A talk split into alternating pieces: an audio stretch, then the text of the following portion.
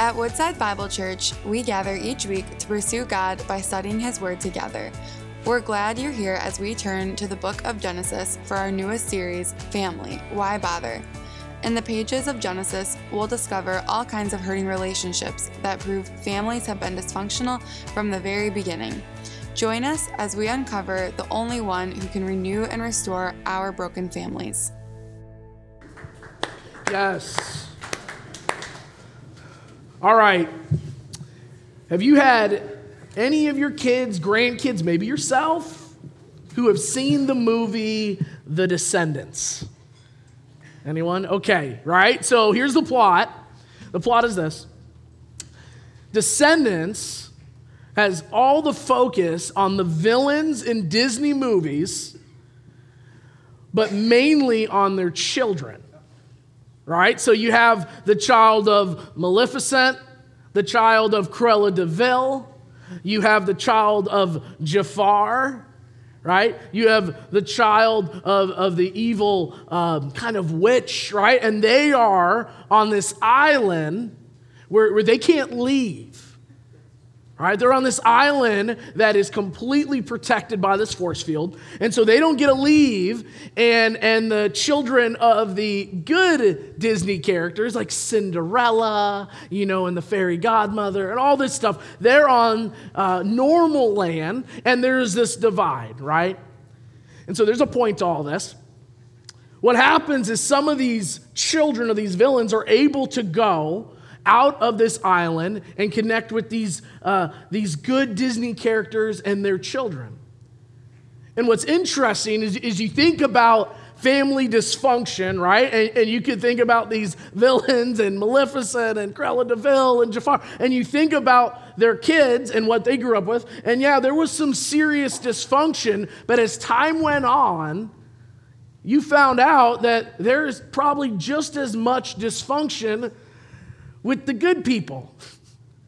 And really, with, with the good characters, the good Disney characters, they just tiptoed around it and they hid it very well.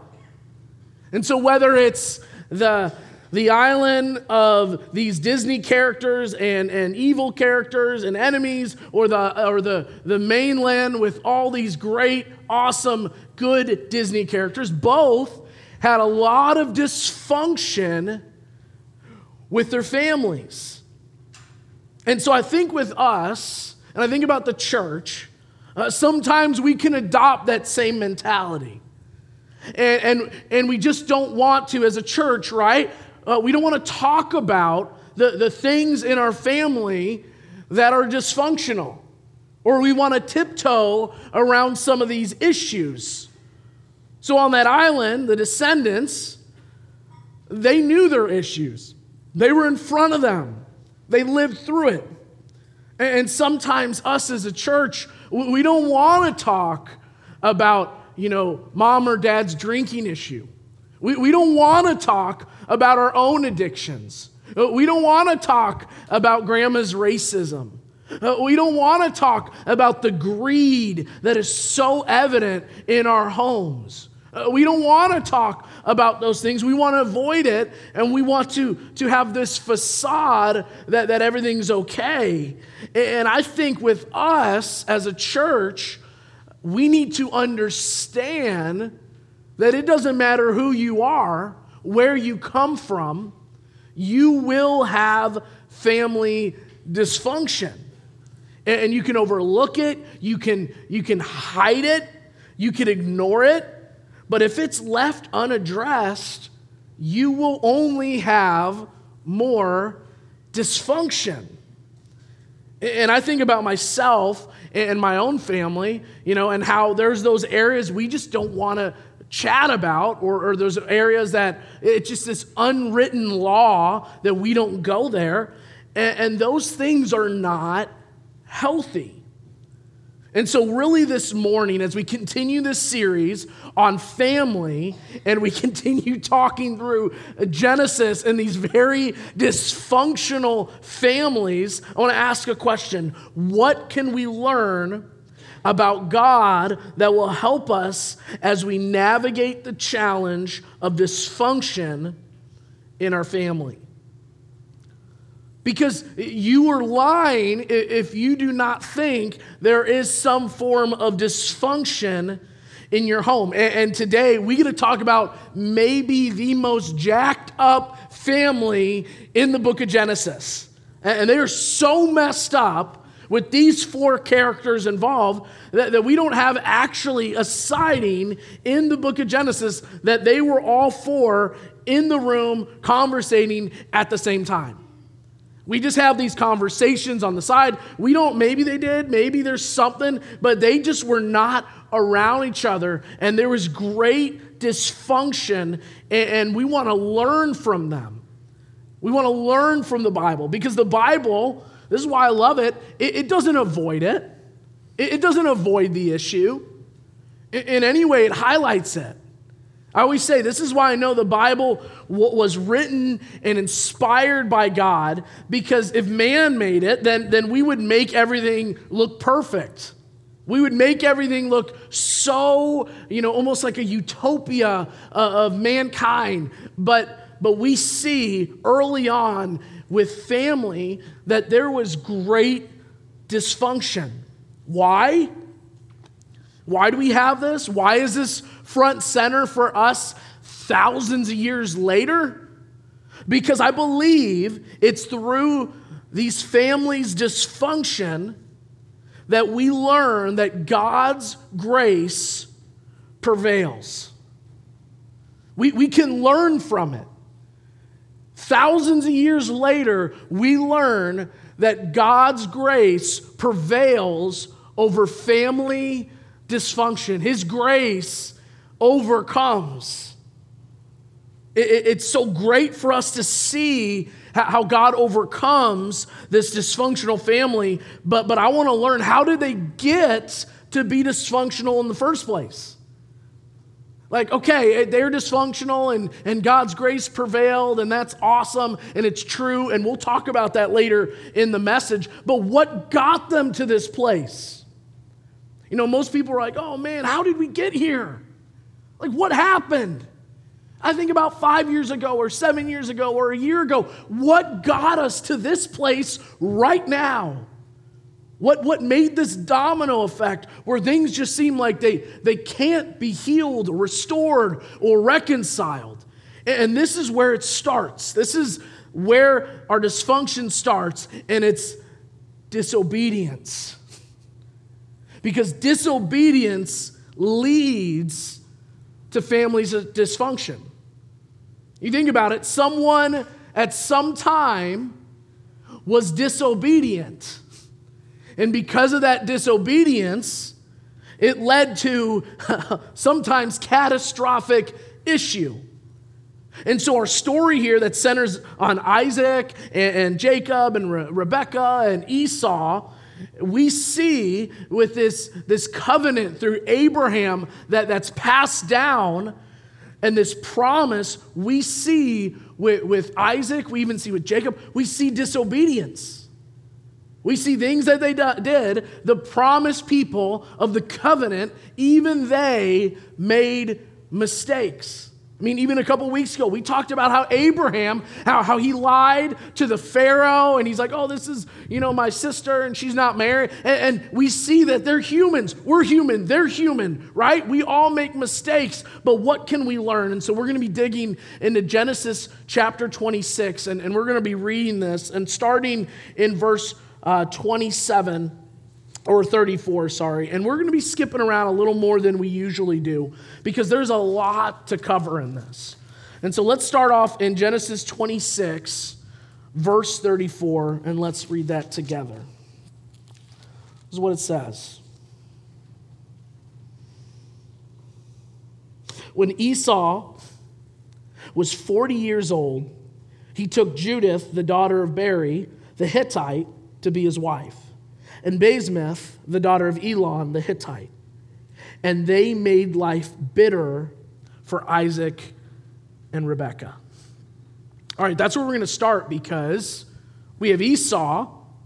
And one of the things that we read and we know with Abraham and Isaac and Jacob is they are commanded to marry from within their tribe. You know, don't marry anyone outside their tribes.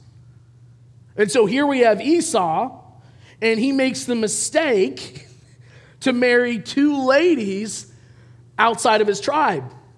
He actually marries two Hittite women, and that immediately causes more drama than the Kardashians, right? Like, there is drama happening, so much so that you read the text, it says he married and they made life bitter for Isaac and Rebekah. So it's, hey, they're married, and we didn't go and uh, skip to another chapter. It was the next verse. These, these uh, two ladies, they made life so bad for Isaac and Rebekah. And so we're going to highlight through some of that. And so I want to go ahead to the next verse in Genesis chapter 27, and we'll be reading verse 1 through 4. This is what it says When Isaac was old and his eyes were dim so that he could not see, he called Esau, his older son, and said to him, My son. And he answered, Here I am. He said, Behold, I am old. I do not know the day of my death. Now then, take your weapons, your quiver, and your bow, and go to the field and hunt game for me. And prepare for me delicious food, such as I love, and bring it to me so that I may eat, that my soul may bless you before I die. Now, now you might be reading this and you say, okay, so they make life bitter, and then the next verse it talks about him blessing uh, Esau. But, but here, we see another issue. So now Esau, he marries these two women outside his tribe. And then now we have Isaac, and Isaac is going to bless Esau, which is in direct disobedience to what God had commanded him. So here we have Jacob and Esau, and we actually read in Genesis chapter 5 what God intended for Jacob and Esau. So let's skip back a couple chapters to Genesis chapter 5, verses 21 through 23, and, let's read this. This is what it says. And Isaac prayed to the Lord for his wife because she was barren. And the Lord granted his prayer, and Rebekah, his wife, conceived. The children struggled together within her, and she said, If it is thus, why is this happening to me? So she went to inquire of the Lord. And the Lord said to her, Two nations are in your womb, and two peoples from within you shall be divided. The one shall be stronger than the other. The older shall serve the younger. So God had said from the time they were within the womb, from within the womb, they had a purpose. And he said that the younger will serve, will be served by the younger, or by the older, sorry. he said the, the one that will come out of the womb first will be the one that actually serves the younger. See, this was God's intention for these two boys that will be born, that will become two powerful nations. And so we see here that when, when Isaac says, Hey, Esau, go and get your quiver and go hunt game and make me food, and I'm going to bless you, this is in direct contradiction to what God had told him to do. So again, dysfunction's happening, and Isaac is being disobedient. He's being disobedient to what God had, had told him from the beginning, before they were even born. And so this dysfunction is because here we have Isaac not being a spiritual leader. And that choice sets off a series of more dysfunction. And so, even though we're going to see this dysfunction happen, because of his disobedience, now there is deception coming down the road. Now, that doesn't negate that, that Jacob, he shouldn't have been uh, deceptive, but we see it's because his father put him in a place where he made that decision, where he was going to bless his older brother. And so here we see this happening, and Rebecca's like, okay, this is what I need you to do. She sees that he's being disobedient, that he's not doing what God had called him to do. And so she said, Okay, let's figure this out. I want you to go, and I want you to put uh, fake hair on your arms uh, um, with goat skin, uh, because again, hairy, very hairy man was Esau. I mean, this guy, if he was wearing this shirt, his chest hair would be popping out, right? Like, you know, and, and, he was a very burly person, a man of the field, a man hunting. And so we see here that they're going to deceive Isaac because he's pretty much blind. And so in that moment, Jacob could have been like, No, mom, I'm not doing this. I'm not being deceptive. I, I just, I don't want to be part of this. But no, he went ahead with it. And so he was deceptive towards his father. So he goes on with this lie. And, here, Isaac, he's still blinded by his disobedience, and he continues to bless Jacob, thinking it's Esau. And so deception frames the entire reaction to Isaac's disobedience, which causes an incredible amount of distress on this family. I mean, there's tension here. So much so that when, when Esau got back and he was ready for his blessing, it says that he cried an exceedingly great and bitter cry. He's like, Bless me. Why can't you bless me? And, and, and Isaac was like, No, I, I've already given that to Jacob. And then it turned into him wanting to kill his brother. Again, think about this. God had already said before they were born what he had intended for them. And if Isaac would have, from the beginning, been a leader in this, that wouldn't have been an issue in the first place. Esau would have known. He wouldn't have, uh, Jacob wouldn't have to be deceptive and Rebecca deceptive. And so in this moment, he, he seeks to kill his brother, and Rebecca, she finds this out, right? Because families don't talk, right? There's no gossip in families. So someone's spilling the tea, right? I don't know who it is, but someone say, "Hey, did you hear what happened?" "Oh, I can't believe it. I can't believe this happened. There is drama in the household." Like, right? Something's happening, someone's talking, and they love spilling. And so Rebecca finds out and, and she wants to protect her boy. She says, Hey, I need you to go and leave this area. I want you to go to Laban, go to my brother, and stay there because I don't want you to die. But guess what happens? He goes and he doesn't come back for 15 years. So, because of Isaac's disobedience, his son has to flee. He never sees his mom again. In the Word of God, we don't have any further interaction with mom and son. Because of that disobedience, you see the cascading drama?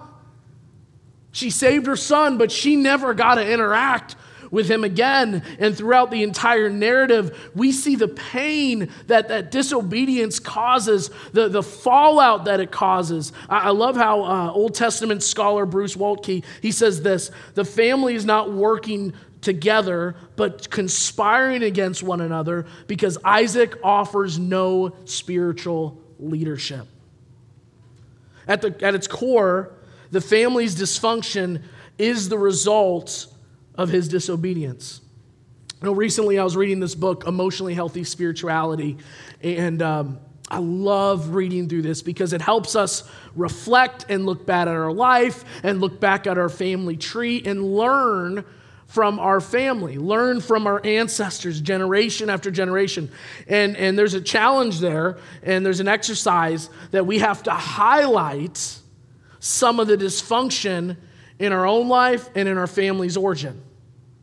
You know, no one likes to, to look at their family's problems. They don't like to look back and, and see the disobedience, see the dysfunction, and, and see some of those patterns. No one likes to do that. See the, the sinfulness but what's important is it helps us learn some of the things we'll probably struggle with.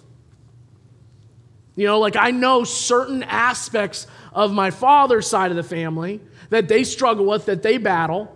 And, and, I know that, hey, some of that stuff I still battle. And I know my, my mother's side and some of the things they battle. And I know I still struggle in those things. But I also see the strengths, the goodness from my father's side and my mother's side. And if we look back uh, uh, Mima or Peepaw or Papa or Grandma or Grandpa.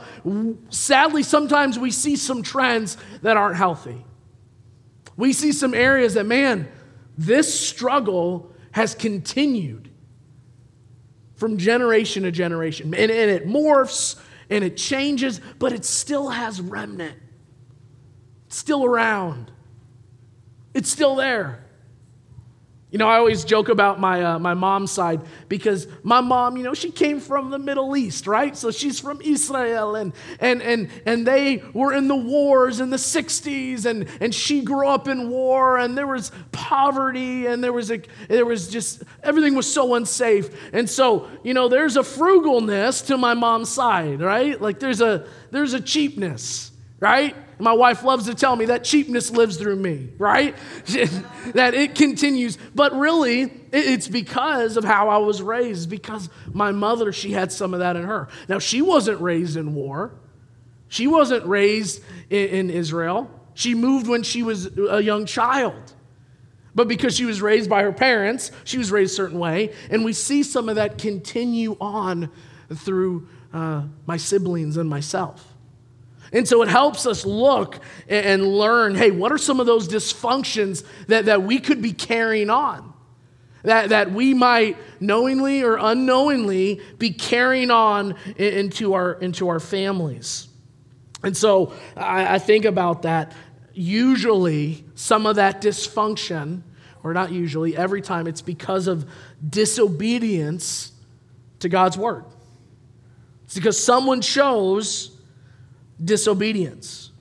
You know, God's word is meant to, to lead us into a, a thriving life. Doesn't always mean thriving uh, financially or, or thriving, you know, with our careers, or uh, doesn't always mean peace, but it means ourselves. We have joy, we have the fruits of the Spirit. And yet, when we believe those lies, we can fall prey just like anyone. Adam and Eve, right? They were disobedient, and it caused dysfunction, the fall of mankind. Isaac sought to turn from God's word, and it, it created a, a great division where his sons were divided for a long amount of time. And it goes on and on and on. But I want to tell us that hope, even in that crazy, sinful disobedience, hope will emerge because our family's dysfunction, God uses. He takes what, what we have been disobedient with and the struggles we have, and He does the same with the story uh, of Esau and Jacob, and He highlights it. So, through that highlight, we can see the grace of God.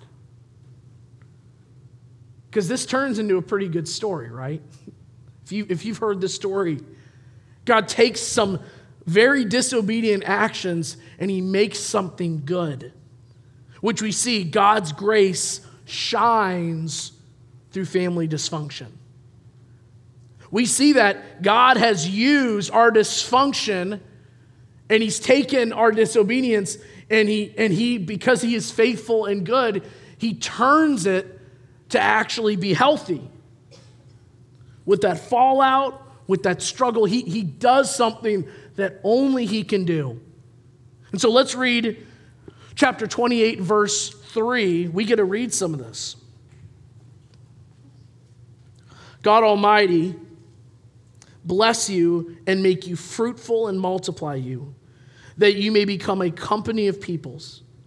May he give the blessing of Abraham to you and your offspring with you that you may take possession of the land of your sojournings that God gave to Abraham. Thus, Isaac sent Jacob away. So it's interesting here because now Isaac has finally blessed Jacob. You see, when he was about to go, he blessed him. He knew his son was going to run. And finally, he stepped up and he blessed him. It's, it's very similar to what we see in Adam and Eve, right? The story of Adam and Eve in Genesis 1:28. That the same language to be fruitful and multiply. And, and, through this blessing, we see Jacob as the true heir and recipient of the covenantal promise. So, through this, the author of Genesis wants to draw our attention that even amid the dysfunction of the family, God's plan and purposes still prevail through the younger son, Jacob. They still prevail. God had said that the younger would be the one to carry the blessing, and despite the disobedience and dysfunction, his word still prevailed. I mean, this is a, a total act of grace from God. And, and I think about them, they, they either sought to disobey uh, God's word and, and attain God's blessing through all the wrong ways. Yet, God still shows his grace, and they still continue the promise through Jacob. At this moment, we're, we're to realize that the reason the dysfunction is brought to the front is only to highlight the greatness of God's grace and blessing. You know, um, Philip Yancey, in his, in his book, What's So Amazing About Grace, he talks about growing up in the church. He says that the church, he, he felt like it was tended towards perfectionism. He felt like when he went to church, he, he, had, he was tempted to misrepresent where he was spiritually. He said on Sundays, we were well scrubbed families, um, and we emerged from our cars with smiles on our face, even though, as we later found out, uh, people had been fighting abusively all week long. He went on to say, As a child, I put on my best behavior on Sunday mornings, dressing up for God and the Christians around me. It never occurred to me that church was a place to be honest. Now, though, as I seek to look at the world through the lens of grace, I realize that imperfection is the prerequisite for grace. Light only gets in through the cracks. Do you struggle with some cracks in your life and with your family? You know, so often there's this temptation to want to paint this picture that everything is, is great. But we all have cracks.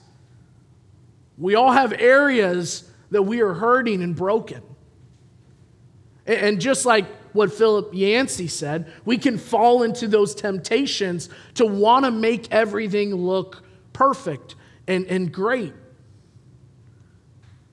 We tend to hide things. And there's fear, and there's, we could have an entire sermon series on, on the why. Yet it's often in these places when we allow ourselves to be real that the grace of God wants to meet us. And so often when we're humble and we're saying, hey, I am insecure. Hey, I am unsure. Hey, I am struggling. Hey, I have been battling that. That's when grace is going to meet us because God doesn't just want to work despite our family dysfunction, He wants to work through our family dysfunction. And in these things, He gets to make His grace visible. So, are there things that you don't want to talk about in your family? You don't want to work through in your family with your siblings, with your kids, with your spouse, with your parents? Things you just you haven't been honest about. Guys, I believe it's in this that grace can prevail. And, and in this story, we get to see when the cracks start coming, the light starts shining through, we get to see some amazing restoration. I mean, we get to see it in the third, third point. God's grace can reconcile family dysfunction. God's grace can reconcile family dysfunction. Jacob leaves his family. He goes and lives with Laban. You know, he's a shepherd. He comes back home. He has, gets married, has kids. And then there, now there's this interaction where he's going to go and he's going to meet Esau. And, and he's afraid because, man, I deceived him. I stole his, his blessing. And he's so afraid, he arranges his family to protect him just in case Esau wants revenge. But when he meets his brother, the unexpected happens. Look at Genesis chapter 33, verse 4.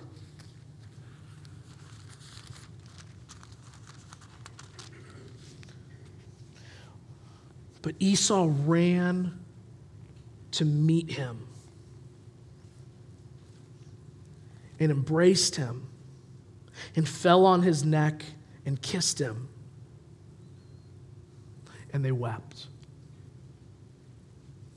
After 15 years. Instead of hostility,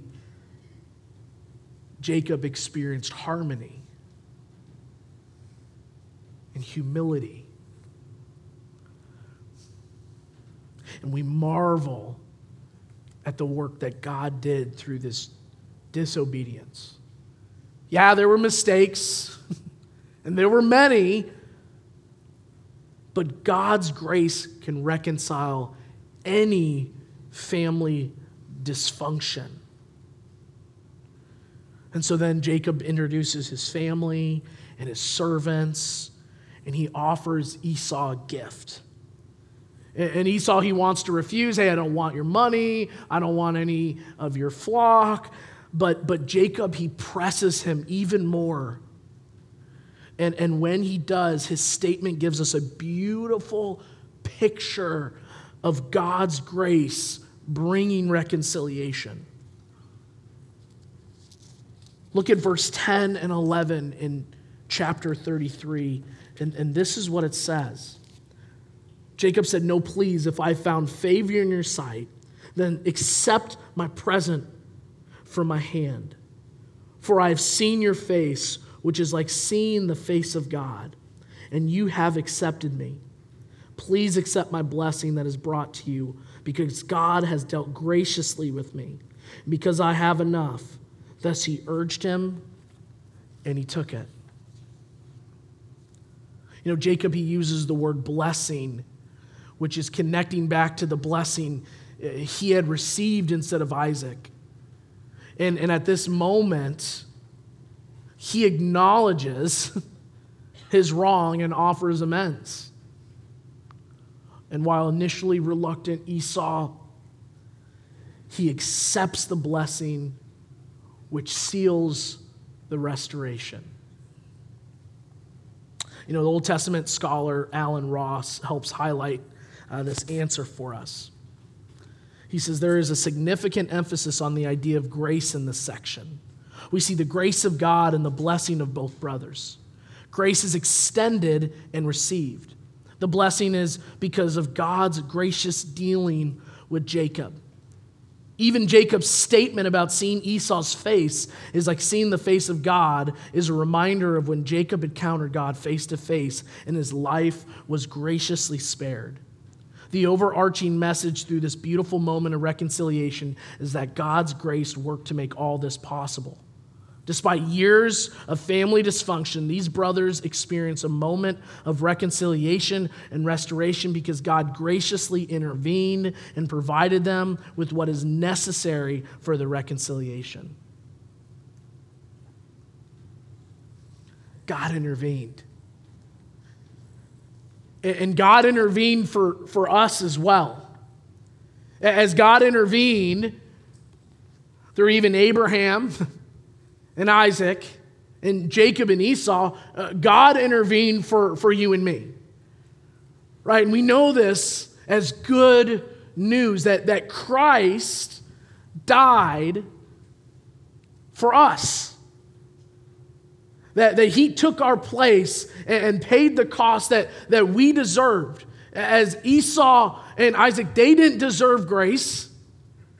Isaac didn't deserve grace. Abraham didn't deserve grace, but we see different instances where, where God intervened. And with us, it, it's Christ. And if you have never accepted what Christ has done for you, I want to give you that option. As Christ intervened, stepped into our mess, so he can step into our mess. And he continues to step in and he continues to be faithful, even with, with our disobedience. I've been talking to my kids uh, recently, and, and, Hannah, she said something recently. She said, Dad, I, I can't be perfect. And I said, I don't look for perfect, I just look for progress and growth. We are not a home of perfection, we, we, and we never will be. And so, with us, we have the opportunity to be blessed by what Christ has done, reconciling us to God. And so, if that's something you want, man, the option is there and it is always there. I'd love to chat with you about that. I'd love to talk to you. Even any of the leaders that have been up here today, we would love to talk to you because God can redeem even your story, even your family dysfunction. And I know after talking with some of you, we got some stuff we're battling in our families. We have some dysfunction in our families. We all do. No one is exempt from it. And so, in this gospel of Jesus, there, there is always hope for you and for your families. It might take a while, it might not happen tomorrow, you know, it, it might take 15 years, just like a, a Jacob and Esau, but there's always hope with Christ.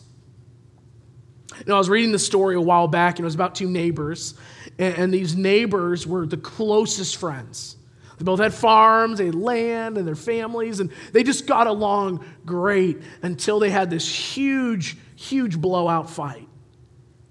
And so they had this issue and they had their land that was uh, connected. And one of the farmers, he decided, you know what, I'm going to I'm going to build a ditch and, have you know one of the rivers connect and, flow through it. So now we have this this giant chasm between my farm and his farm. And so he went ahead and he did that and it made his neighbor so angry. And he said man i can't believe he did this. You know what i'm going to do? I'm going to go ahead and figure out a way where, where i could do something back to him. So just then he got a knock on his door. And at the front door was a carpenter and the carpenter said, Hey, I'm looking to make money. Is there anything I can do to help? He said, I got the perfect thing for you. I want you to go and I want you to build a fence right on the edge of that river. So now I don't even have to see his river, his land, and he can't see me, and I'll pay you for this. And so he says, Okay, I'll do it. So then the carpenter goes and he gets his supplies, and, and, and, the farmer he leaves and comes back and he looks, and to his bewilderment, there ain't no fence. He built a bridge. He was angry at first. He said, Why in the world would he, would he build a bridge? But in that moment, he looked, and the other farmer, he saw it and he was moved by the bridge. He said, Whoa. He, he built a bridge to connect our land. And so he went and he walked across the bridge and, and he met him in the middle. They embraced and they made peace. And when they saw that the carpenter was walking away with his tools, they asked him, Hey, just stay a little bit, have a meal with us. And he said, I'm sorry, but I've, I have other bridges to build. This is a story that's a great reminder that, that through the work of Jesus Christ, God is working to build bridges of reconciliation. Can I get real with you? What bridges do you need to build? We all have ravines, we all have chasms. Who is it in your life right now that you need a bridge to? It's all great, awesome, Esau and Jacob, but what bridges do we got to build? What bridges we need God to build for us? There's probably someone. Might not be a family member, might be a coworker or friend but who in your life you need a bridge for. In the story of Isaac, Rebekah, Jacob, and Esau, one thing is clear. As we investigated uh, the dysfunction and the brokenness of this family, God's promise was still fulfilled. And that's because God's grace prevails over family dysfunction. I want to leave you with the thought who is it? Who do you need to build a bridge for? Thank you for joining us as we study God's Word together. We would love to hear how God is moving in your heart and get you connected into the Woodside Bible Church family. Head to woodsidebible.org/connect to introduce yourself today.